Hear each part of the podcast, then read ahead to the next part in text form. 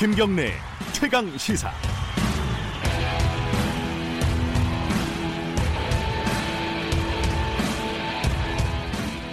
깜짝 놀라셨죠? 저도 놀랐어요. 김경래 최강 시사 2부 문을 열었습니다. 2부에서는요. 기분 좋네요. 이 음악으로 시작하니까. 자, 2부에서는 아, 김정은 위원장 서울 연내 답방 이게 다시 이제 수면 위로 올라오고 있습니다. 물론 아직은 북한이 반응을 보이지 않고 있지만요. 자, 어떻게 전망하는지 정세현 전 통일부 장관과 얘기 나눠보겠습니다. 3부에서는요, 한홍구 교수와 함께하는 역사 카페도 준비되어 있습니다. 김경래의 최강시사 2부 시작하겠습니다. 자, 장세현 장관님 연결해 볼게요. 그, 굉장히 궁금한 부분이 많습니다. 과연 올 것인지, 오면 어딜 갈 것인지, 무슨 얘기를 할 것인지. 자, 연결돼 있죠? 정세현 장관님 안녕하십니까? 네, 안녕하세요. 네. 지금 평양에 계신 건 아니죠? 간적 없어요. 몸살 나서 누워 있었는데 난데없이. 아, 그 오보가 나가지고요. 이 예, 예. 기자들이 게을러요. 제가 게으른 게 아니라 그렇게 사고를 치고도 저한테 전화 한 통 없어요. 이상해요. 그, 그 언론사는 좀. 그래요? 어, 아니 그 예. 사과 전화 한통할 만도 한데. 아, 그러게. 아, 그 전에도 또 뭐 사실은 기사 쓰려면 확인했어야 되는데 이게 뭐 그렇죠. 그 데스크가 잘못한 거고. 네. 멀쩡히 서울에 계신 분을 평양에 있다고. 자, 이 그 정상회담 관련된 소식 쭉 보셨잖아요. 네. 예전부터 장관님이 그 말씀을 하셨다더라고요. 그 음. 이제 일이 잘 안 풀릴 때는 밑에서 움직이는 게 아니라 대장들이 움직여야 된다. 그래야 일이 풀린다. 어떻게 보십니까 이번에 그 정상회담? 네, 그 회담을 이제 밑에서부터 이렇게 위로 올라가는 이른바 저 bottom-up이라고 하는 그 예. 방식이 있고 네. top-down 위에서 밑으로 내려가는 방식이 있는데 이번 북미 정상회담은 사실은 top-down 방식으로 시작이 됐었습니다. 음, 문재인 대통령의 주선으로. 네. 근데 이번에도 다시 한번 그렇게 해줘야 되지 않겠는가 왜냐하면 바텀업 밑에서부터 올라가는데 계속 실무자들이 예, 밀고 당기기만 하느라고 접점을 못 만들면서 뉴욕 그 장관 그 회담이 두 번이나 불발되지 않았어요. 네. 이렇게 되면은 어, 문 대통령이 김정은 위원장과 만나가지고 김정은 위원장, 문 대통령, 트럼프 이렇게 에, 뭐 여기 대장들이라는 표현을 쓰셨는데 톱다운 방 톱다운 방식으로 이렇게 내려가는 것이 훨씬 더 일을 빨리 하는 방법이겠다는 얘기는 제가 여러 번 했었죠. 근데 네.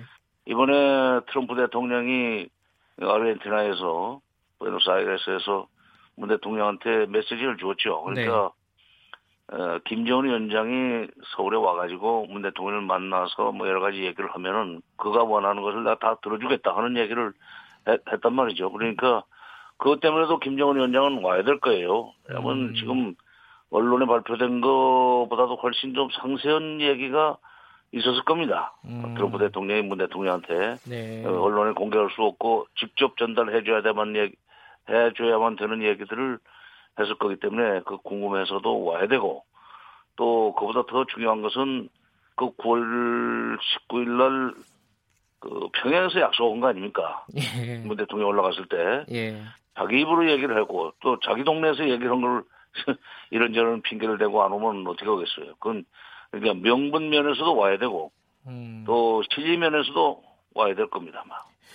근데 이제 트럼프 대통령이 문재인 대통령한테 전달한 메시지를 물론 어, 장관님 말씀처럼 이제 다 공개된 건 아니겠지만은 그 공개된 메시지만 읽어봐도 트럼프 대통령이 북미 정상에 대해서 의지가 좀 강하다 이렇게 좀 읽힐 수 있는 여지가 있는 것 같아요. 알죠. 예. 그 강하죠. 왜냐하면 이제 그 트럼프 대통령으로서는 2차 북미 정상회담을 성사시켜서 네. 비핵화의 진도가 나가도록 해야만 다음번 재선도 이제 바라볼 수 있게 될 겁니다, 아마. 그렇기 음. 때문에 트럼프 대통령으로서는 자기의 정치적 입지와 관련해서 좀 북미 정상회담에 대해서 어, 어, 진지하고 성의 있게 나올 수밖에 없다고 저는 봅니다. 네. 그런 것이 이번에 확인이 됐죠. 아까 이제 김정은 위원장이 어, 올 수밖에 없을 것이다 이렇게 얘기를 예. 했는데 이제 뭐 결단을 해야 되는 거지 않습니까? 그렇죠. 예. 근데 이제 지금 그런 해석도 있어요. 이 서울에 와서 얻을 게 없으면 김정은 위원장이 이게 사실은 부담스러워서 못 올 거다. 지금 현재 상황이 그런 상황이 아니다라는 뭐 해석도 있던데 장관님은 그렇게 안 보시는 것 같아요. 지금 북미 정상회담으로 건너갈 수 있는 그 다리만 징검다리만 그 확보해도 대단한 거죠. 왜냐하면 아하, 예. 어, 비핵화를 해주고 북미 수교를 끌어내야만 북한 경제를 좀 더 그 발전시킬 수가 있습니다. 네. 어, 그러니까 그 북한 경제의 일종의 도약을 위해서는 북미 수교 내지는 북미 관계 개선이 절대적으로 필요한데 네. 그것을 지금 비핵화를 해주고 그걸 받아내겠다고 6월 12일 날 싱가포르에서 약속을 하지 않았어요. 네. 근데 지금 그런 원칙적인 합의 내지는 무엇을 할 것인가는 합의를 했는데 어떻게 그걸 풀어나갈 것인가에 대해서는 어, 실무적으로 지금 진도를 어, 못 내고 있는데 그 실무적으로 진도가 안 나가고 있는 그 어떻게 할 것인가 문제를 트럼프 대통령과 직접 결판을 내려면 음. 어, 그러려면은 서울에 와가지고 문 대통령 설명을 좀 듣고 네. 그리고 전략을 세워서 1월 달에든지 2월 달이든지 북미 정상회담을 하기 위한 실무 협상은 그때 시작해야 될 거예요. 그러니까 어, 얻을 것이 없는 것이 아니죠. 네. 그런데 물론 어, 자꾸 그 우리 쪽에서 뭘 줘야 된다는 생각만 하고 있는데 지금, 에, 그 김정은 위원장이 트럼프 대통령과 그동안에 악마화되어 있던 김정은 위원장이 트럼프 대통령과 싱가포르에서 만날 수 있게 된 거. 네. 그거는 소위 그 악마의 그 딱지를 베끼는 일이었었어요. 네. 벗는 일이었었는데 아 그렇게 해준 게 어딘데요. 그리고 음. 어 그러니까 문 대통령 자주 만나 가지고 손을 걸 것이 없습니다. 예. 꼭 이쪽에서 뭐 챙겨가려고만 하는 그런 식으로까지 하겠는가. 예. 다만 지난번에 그 냉면 발언을 있지 않았어요. 그 저기 대기업들한테 아, 뭐 예. 냉면이 목에 넘어가냐고. 네. 예. 근데 아마도 김정은 위원장이 남쪽에 대기업이 좀 투자를 해줬으면 좋겠는데 그 움직이지 않는구만 이런 음. 식의 뭐 얘기를 한 거를 알고 있기 때문에 충성심의 발로로 이제 그런 걸 그런 얘기를 했을 거예요. 그러니까 음. 이번에 오면은 그런 데 대해서 좀 한국 정부의 에, 적극적인 에, 뭐 보장이라든지 약속 같은 걸 좀 받아내고 싶어는 할 겁니다. 그러나 그거 안 된다고 해서 사전 보장 안 되면은 안, 돼- 안 오겠다고 하면은 네. 북미 정상 회담 못 하는 겁니다. 네. 북미 정상 회담 못 하면은 지금 김정은 위원장이 그 북한 주민들한테 약속했던 국가 경제 발전 5개년 전략 이거 스톱돼야 돼요. 음. 2020년까지 지금보다 훨씬 잘 살게 해주겠다고 약속을 했는데 앞으로 2년밖에 안 남았어요. 네. 어, 그러면 북미 관계 개선이 필수적인데, 음, 그거를 하려면은 지금 북미 정상회담, 어, 성사시켜야 되고, 북미 정상회담 성사시키려면 음. 트럼프 대통령의 주문대로 서울에 와서 문 대통령 설명 좀 들어야 돼요. 그러니까 그 북미 정상으로 가는 정상회담으로 가는 징검다리 역할로도 충분히 의미가 있다. 서울 답방이라는 아, 그- 게. 아, 아, 그만 해도 큰 겁니다. 네. 자꾸 뭘 더 받아가려고 하면 그 욕심이지. 근데 우리 입장에서 보면은 그 북미 예. 정상으로 가는 징검다리 역할도 있겠지만은 그 북한의 위원장이 북한의 이제 최고 지도자가 어, 서울에 오는 게 처음 아닙니까, 그죠? 역사적으로 이, 이 의미도 이게 무시할 수가 없는 거 아니겠어요? 예, 우리, 우리, 근데 그, 김정은 위원장이 서울에 오는 것은 우리 국내 정치사적으로 이제 의미가 큰 측면이 있기는 있습니다. 그러나 네. 사실 김정은 위원장이 서울에 다녀가면은, 네, 어, 서울에 오면은 약속을 지킨다는 측면도 있지만 서울에 그, 나와서 어디 적절한 데서 연설 같은 걸 한다든지 이렇게 되면은 네, 그 김정은 위원장의 그, 남한에서의 이미지가 굉장히 좋아질 거예요. 예, 이렇게 되면은 사실 그 교황이 이제 내년에 북한을 방문하시기로 뭐 방침은 정해놨다고 이제 그러는데 네, 교황의 평양 방문 못지않게 북한의 평화 이미지를 국제 사회에 부각시킬 수 있는 아주 좋은 기회죠. 네, 그렇게 좋은 기회를 그 뭐 이거저거 따지고 뭐, 뭐 많은 것을 줄, 주겠다는 약속을 하자면 안 가겠어 하는 식으로 떼쓰고 그러면 안 되죠. 근데 어제 보도 보니까요. 네. 그 북한이 18일, 그러니까 12월 18일에서 20일 3일을 일정을 좀 비워놨다. 뭐 이런 보도가 나오더라고요. 그래서 어, 서울에 오는 게 그쯤이 아닐까라고 생각 그런 보도가 있었는데 장관님은 일정은 한 어느 정도로 예상하세요?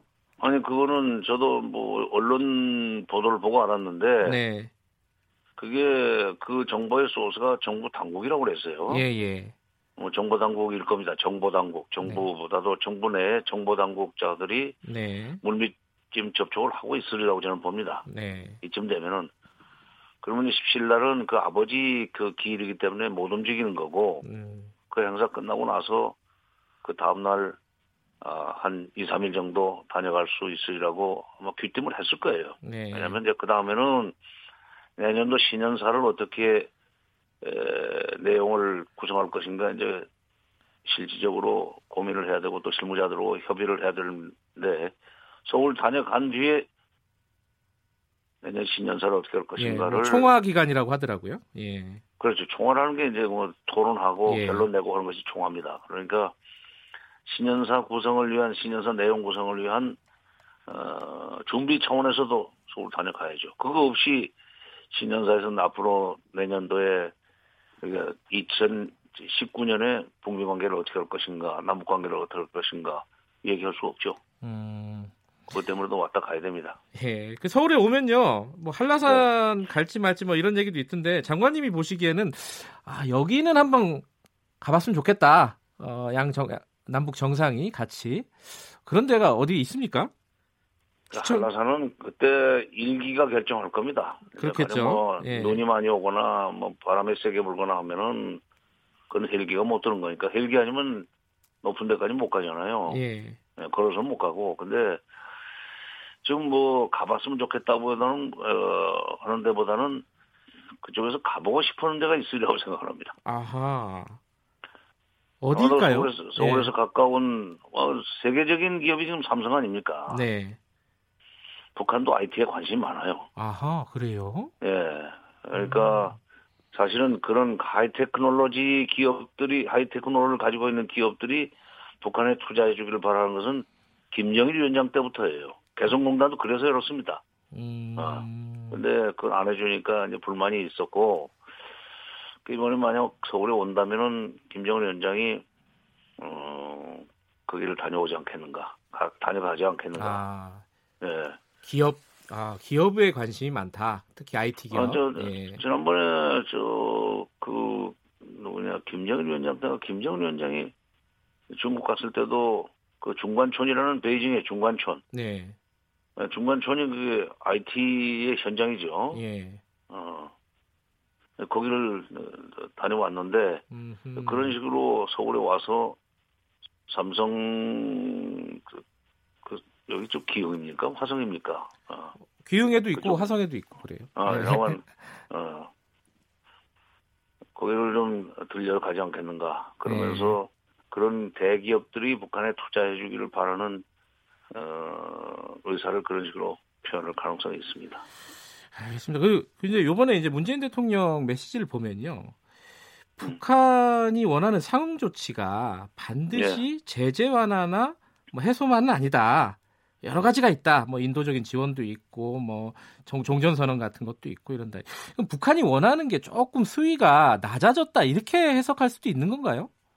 아니 수위를 수위를 낮아졌다로 해석해야 되는 게나 저그 수위를 좀 낮추라는 메시지죠. 아하 아. 오히려 예. 네, 그러니까 지금 지금 북한이 요구하는 거 미국이 들어줄 가능성이 별로 높지 않은데 네. 자꾸 그- 그런 식으로 때만 쓰지 말고 예. 일단 낮은 단계에서부터 시작을 하고 그리고 비핵화 관련된 어, 진전이 일어나면은 미국에서도 북한이 요구하는 걸 들어줄 텐데 처음부터 그 대뜸 큰 것부터 내놓으라는 식으로 하지 말고 네. 어, 뭐 인도주의적인 지원이라든지 또 스포츠 교류라든지 뭐 문화 교류 이런 것부터 해 나가자.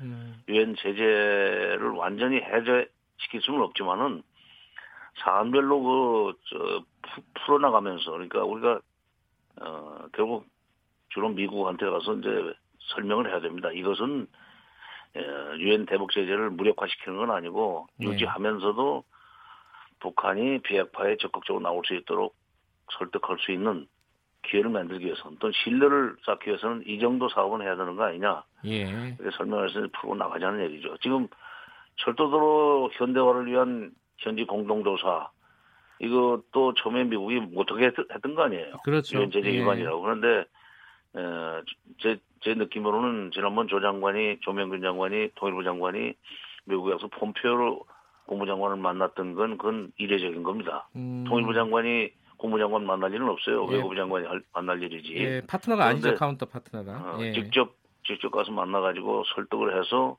그 뒤에 이게 풀렸거든요. 예. 별도로 현지 조사가 예, 그런 식으로 하나씩 풀어나가는 알겠습니다. 그런 얘기를 해야 되고 그다음에 또 에베레스트 등반도 한 걸음 한 걸음씩 걷다 보니까 정상까지 가들 하는 예, 어, 대통령이 이- 그렇게 얘기했죠. 예. 예, 바로 그런 식으로 좀 앞으로 음. 문 대통령은 나가리라고 봅니다. 야, 제재 완화처럼 큰 것만 고집하지 말고 한 걸음 한 걸음 예. 나가자 이런 뜻이다. 그렇죠. 예, 알겠습니다. 자, 어, 좀 이제 정리가 되는 것 같은데, 어, 다음에 저기 평양 가실 때는 미리 말씀해 주시고 가세요. 말씀 잘 들었습니다. 정세현 전 예. 통일부 장관이었습니다. 예. 예.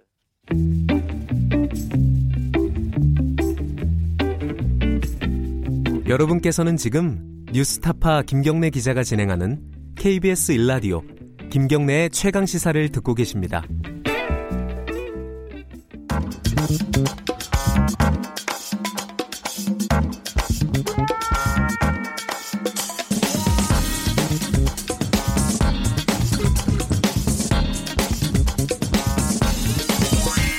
뉴스의 재발견. 노조원들이 회사 임원을 폭행했다. 이래가지고 지금 언론들이 난리가 났습니다. 물론 노조는 잘못을 시인을 했고요. 유성기업이라는 기업에서 벌어진 일인데요. 자, 이거 조금 다시 좀 읽어볼 여지가 있다고 합니다. 뉴스의 재발견 KBS 탐사보도부 최경영 기자 나와 있습니다. 안녕하세요. 예, 안녕하십니까? 일단 노조가 잘못한 건 맞죠? 때린 거는. 그렇죠? 예, 맞습니다. 예. 노조도 공식 사과했고요. 예. 뭐 폭력을 행사한 거는 잘못된 일이죠. 근데 뭐 기사를 보니까 시민단체들이나 이쪽에서 주장은 8년 동안 벌어진 일을 좀 봐라. 음. 8년 동안 무슨 일이 있었던 겁니까? 그러니까 8년 동안 조선일보식으로 표현하면 네. 야만적이고 잔혹했다. 노조를 이렇게 비판하면서 이제 조선일보가 이런 아, 표현을 했는데 폭행 사태에 대해서 예. 실제로 8년 동안 일어난 일이 야만적이고 잔혹했다고 볼 수가 있습니다. 그러니까 아. 노동조합이 파업을 하려니까 직장을 직장을 그냥 폐쇄해 버렸어요. 예. 직장을 폐쇄하고 난 다음에 노동조합원들이 직장으로 들어가려고 하니까 용역 깡패들을 앞세워 가지고 두들겨 패고 해고를 시키고 해고가 부당하다고 해서 법원 판결로 복직이 됐습니다. 이 사람들이 예. 그러니까 다시 해고를 시켰어요. 그리고 CCTV를 동원해 가지고 직원들을 계속 감시했다는 거죠. 아니 실제로 그 회사가 용역들을 동원해 갖고 노조원들 그러니까 노동자들이죠. 예. 직원들을 그렇게 폭행하고 그랬던 게 확인이 된 거예요. 이게 다 확인된 사실인데요. 회사가 2011년에 용역 폭력배들을 동원해 가지고 예. 수개월간 노동자들을 두들겨 패서 네. 수십 명이 부상당해서 병원에 실려갔었고 해고도 수, 수십 명이 당했습니다. 예.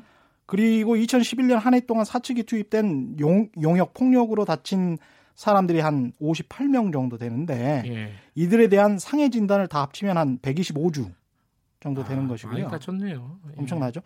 회사가 고소 고발도 한 1,300건 했고요. 예. 근데 이, 이 금속노조 유성 지회에 있는 사람들이 한 280명 정도 되는데 예. 그러니까 한 사람당 한 서너 건 정도 고소 고발을 당한 거예요. 예. 그러니까 금전적으로 배상을 해라 뭐 이런 업무 방해 때문에 그러면서 회사는 한 11대 정도의 CCTV를 설치해서 매일 감시를 하고 1분 단위로 가령 화장실에 갔어도 아 노동 시간을 못 지켰다라고 해서 임금을 삭감하고 점심을 좀 빨리 먹으러 갔다고 해서 몇 분 빨리 먹으러 갔으니까 임금을 삭감하고 뭐 이랬다는 겁니다. 아까 그 수십 명이 해고가 됐다고 하셨는데 예. 그, 부- 그 사람들은 복직이 나중에 됐죠 다. 그렇죠. 이 유성기업 노동조합이 8년 동안 회사 쌓아놓은 과정에서 회사가 27명을 해고시켰는데요. 많이 이- 됐네요. 예, 2013년에 우리나라 법원이 해고가 부당하다고 판결해가지고 전원 복직이 됐습니다. 음. 그런데 다음에 유성기업이 그 중에서 11명을 다시 해고시켰어요. 야, 요거는 조금 심하네. 예. 그렇죠. 그 다음에 이 2014년이 되니까 몰래 카메라를 동원해서 이 직원들을 불법 감시했고 2016년 3월에는 수차례 징계를 당한 그 한 분이 계시는데 이분이 또 징계를 당할 것 같으니까 스스로 목숨을 끊었습니다. 아, 그래요. 예. 목숨을 끊는 일까지 벌어졌군요. 이 저기 그 관련해 가지고 그 회사 사, 회사 쪽 그 사측은 뭐 처벌을 받은 게 없습니까? 사측이 처벌이 됐죠. 예. 이게 지금 그 유성기업 유시영 회장 같은 분은 부당 노동행위로 지금 감옥에 가 있습니다. 예. 예, 지난해 12월에 대법원 확정 판결이 났고요. 징역 1년 2개월. 그다음에 사측 노무사도 거- 법정 구속됐었어요. 예. 그러니까 대한민국에서 기업 회장이 노동자를 괴롭혔다고 해가지고 부당 노동 행위로 감옥 가는 일이 거의 없거든요. 되게 드문 일이죠. 예, 근데 유성 기업 같은 경우는 진짜 한국 법원이 공인하는 기업의 노동조합 탄압 사례 라고 할 수 있겠습니다. 그 법원이 그정 이런 판결을 내리는 정도면은 예. 그 부당 노동행위가 굉장히 심했다라고 볼 수 있는 거 아닙니까? 굉장히 심했죠. 이뿐만이 아니고요. 유성기업은 한국 기업사에 정말 전무후무한 기록을 지금 생산하고 있는데요. 예. 이 기업에서 9명이 업무상 질병, 질병 판정을 받았어요. 근로복지공단으로부터. 산, 산재 판정을 받았다는 산재 거죠? 판정을 받은 예. 거죠. 이게 업무상 스트레스 때문에 받은 겁니다. 일종의 정신질환 때문에. 아 업무 스트레스 때문에 정신질환이 생겼다는 거예요? 써, 써 있어요. 제가 이걸 이 서류를 봤는데 예.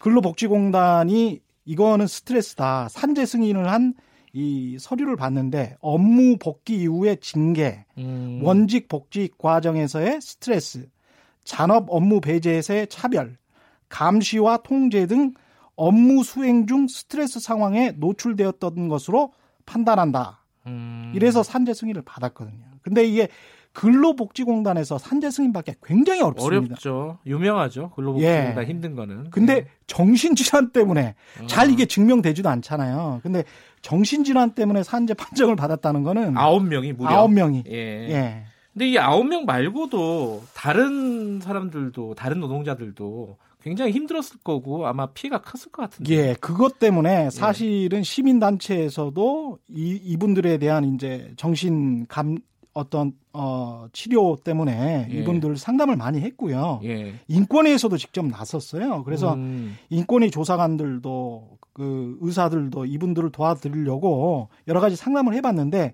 제가 좀 물어보니까 거기 관리직하고 여기 노조가 세, 세 명이거든요. 세, 아, 세 곳인데 예. 노조, 관리직 모두 다 지금 건강상에 심각한 피해를 입고 있고요. 예. 그, 어, 10여 명 정도는 고위험군으로 분류가 되어 음. 있습니다. 이분들 같은 경우는 우울증 진단을 사실상 받았다라고 예. 볼수 있겠습니다. 회사가 괴롭혀서 정신병이 걸릴 정도였다. 뭐 예. 이런 거네요. 예. 많은 사람들이. 예. 근데 이게 유성 기업 많이 들어본 기업이에요. 맞습니다. 그 이명박 대통령이 라디오 연설에서 연봉 7천만 원 받는다는 근로자들이 불법 파업해서 안타깝다. 네. 근데 이게 가짜 뉴스였습니다. 당시에 평균 연봉은 4,500만 원이었습니다. 네, 안타깝습니다. KBS 참, 탐사보도부 최경영 기자였습니다. 고맙습니다. 고맙습니다. 자, 1분 여기까지 하고, 아, 2분 여기까지 하고요. 잠시 후 3부에서 뵙겠습니다. 3부는 지역방송이 있으니까 양해해 주시기 바랍니다.